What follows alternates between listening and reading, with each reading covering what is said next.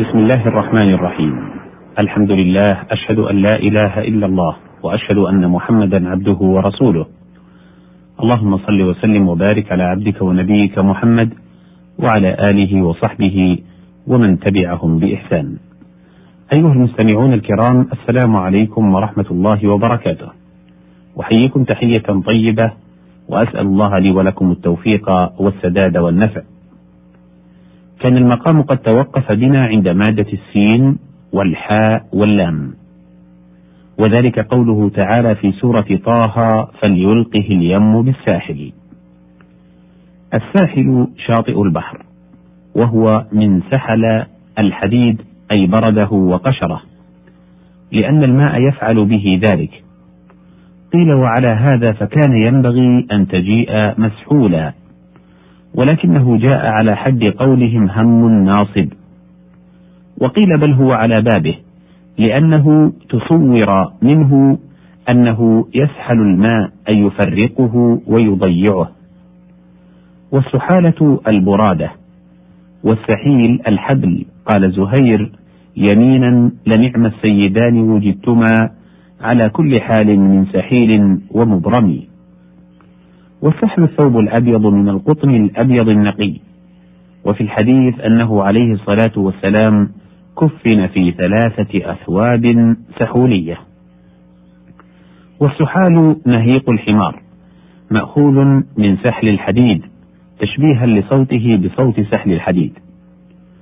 وقيل اللسان جهير الصوت مسحل لما فيه من القوة التي في نهيق الحمار لا في الكراهة. والمسحلان حديدتان تكتنفان اللجام. السين والخاء والراء. قوله تعالى في سورة الجاثية وسخر لكم ما في السماوات. التسخير التهيئة. وقيل هو سياقة الشيء إلى الغرض المختص به.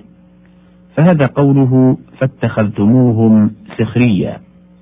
قرئ بالضم والكسر. فقيل هما بمعنى والمعنى أنكم تستهزئون بهم. يدل عليه ما بعده وهو قوله وكنتم منهم تضحكون. وقيل تستخدمونهم وتستهزئون بهم. وقيل المضموم من الخدمة والمكسور من الهمز والسخرية. ولذلك لم يختلف السبعة في ضم ما في الزخرف. ورجل سخرة إذا كان يكثر السخرية بغيره.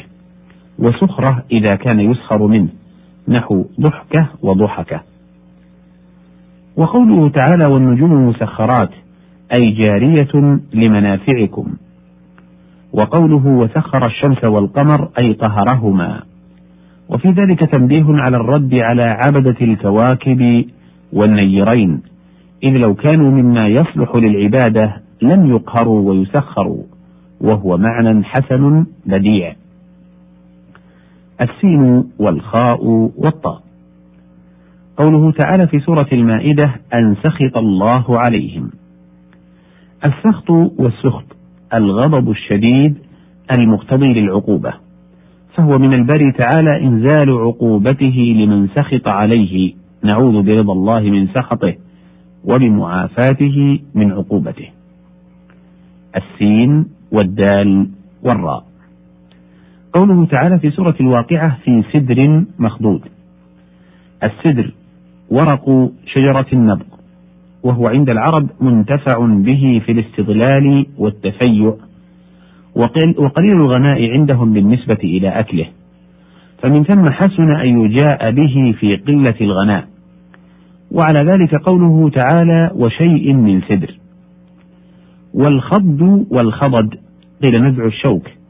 وقيل هو أن يبسق الغصن بالثمر من أوله إلى آخره. فالحاصل أنه على خلاف ما يعهدونه في الدنيا.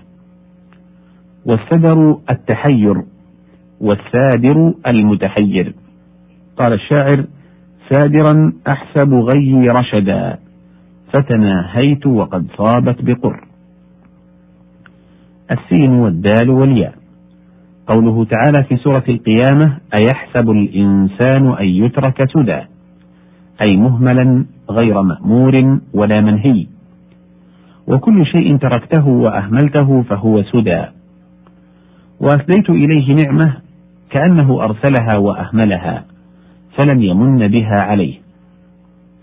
السين والراء والباء. قوله تعالى في سورة الرعد وسارب بالنهار. السارب الظاهر في الطريق يعني السالك. والسرب هو الطريق. يقال خله في سربه أي طريقه. وروي أنه قال عليه الصلاة والسلام من أصبح آمنا في سربه بالفتح والكسر. فالفتح على أنه آمن في طريقه والكسر على أنه آمن في نفسه. وفلان واسع السرب أي رخي البال. ومعنى الآية أنه تعالى مستو عنده من هو مستخف في ظلمة الليل ومن هو ظاهر في ضياء النهار لا تفاوت بينهما في علمه تعالى. وسرب الرجل يسرب سروبا وسربا إذا مضى في طريقه لسفر سهل. وذلك السفر السربة. فإن كان مشقا فهو السربات. وسرب الماء يسرب أي مر قال ذو الرمة ما بال عينيك منها الماء ينسكب كأنه من كلا مفرية سرب. وقوله تعالى فاتخذ سبيله في البحر سربا يعني الحوت. والمعنى أنه ذهب في سربه وطريقه الذي في الماء بعدما مات وملحوه. ومروره معجزة لموسى عليه السلام وعلامة على طلبته. وأصل السرب الذهاب في انحدار والسرب المنحدر وسرب الدمع سالا وانسربت الحية إلى جحرها والمسربة ما تدلى من شعر الصدر وقوله كسراب بقيعة السراب ما لمع في المفازة كالماء وذلك لانسرابه في مرأى العين. السين والراء والباء واللام. قوله تعالى في سورة النحل سرابيل تقيكم الحر وسرابيل تقيكم بأسكم. السرابيل جمع سربال وهو القميص من أي جنس كان. ويطلق على الدرع. قال وسرابيل تقيكم بأسكم والمعنى تقي بعضكم من بأس بعض. وقد يستعار في المعاني كقول لبيد الحمد لله إذ لم يأتني أجلي حتى لبثت من الإسلام سربالا. وقالوا تسربل أي لبس السربال.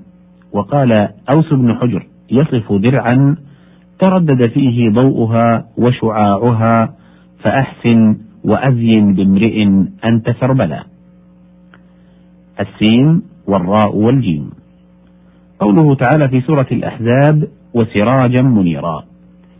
وصفه تعالى بكونه سراجا منيرا لأنه عليه الصلاة والسلام أضاءت الدنيا به وبشريعته بعد أن كانت مظلمة بالكفر والسراج هو الزاهر بفتيلة ودهن ثم يعبر به عن كل مضيء ثاقب. ولذلك وصف أضواء النيرات وهي الشمس بأنه سراج فقال وجعل الشمس سراجا. وأسرجت السراج أوقدته وسرجت الشيء جعلته في الحسن كالسراج.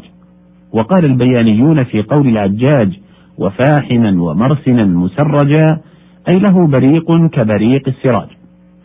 والمرسم الأنف وأصله في الإبل لموضع الرسن فاستعير في الأناسي. والسرج رحالة الدابة والسراج صانعه والجمع سروج وأسرج كفلوس وأفلس كثرة وقلة. هنا ينتهي الحديث في هذه المادة وبه تنتهي هذه الحلقة مع وعد إن أذن الله سبحانه وتعالى بتتمة في حلقة تالية. أشكر لكم إصغاءكم والسلام عليكم ورحمة الله وبركاته.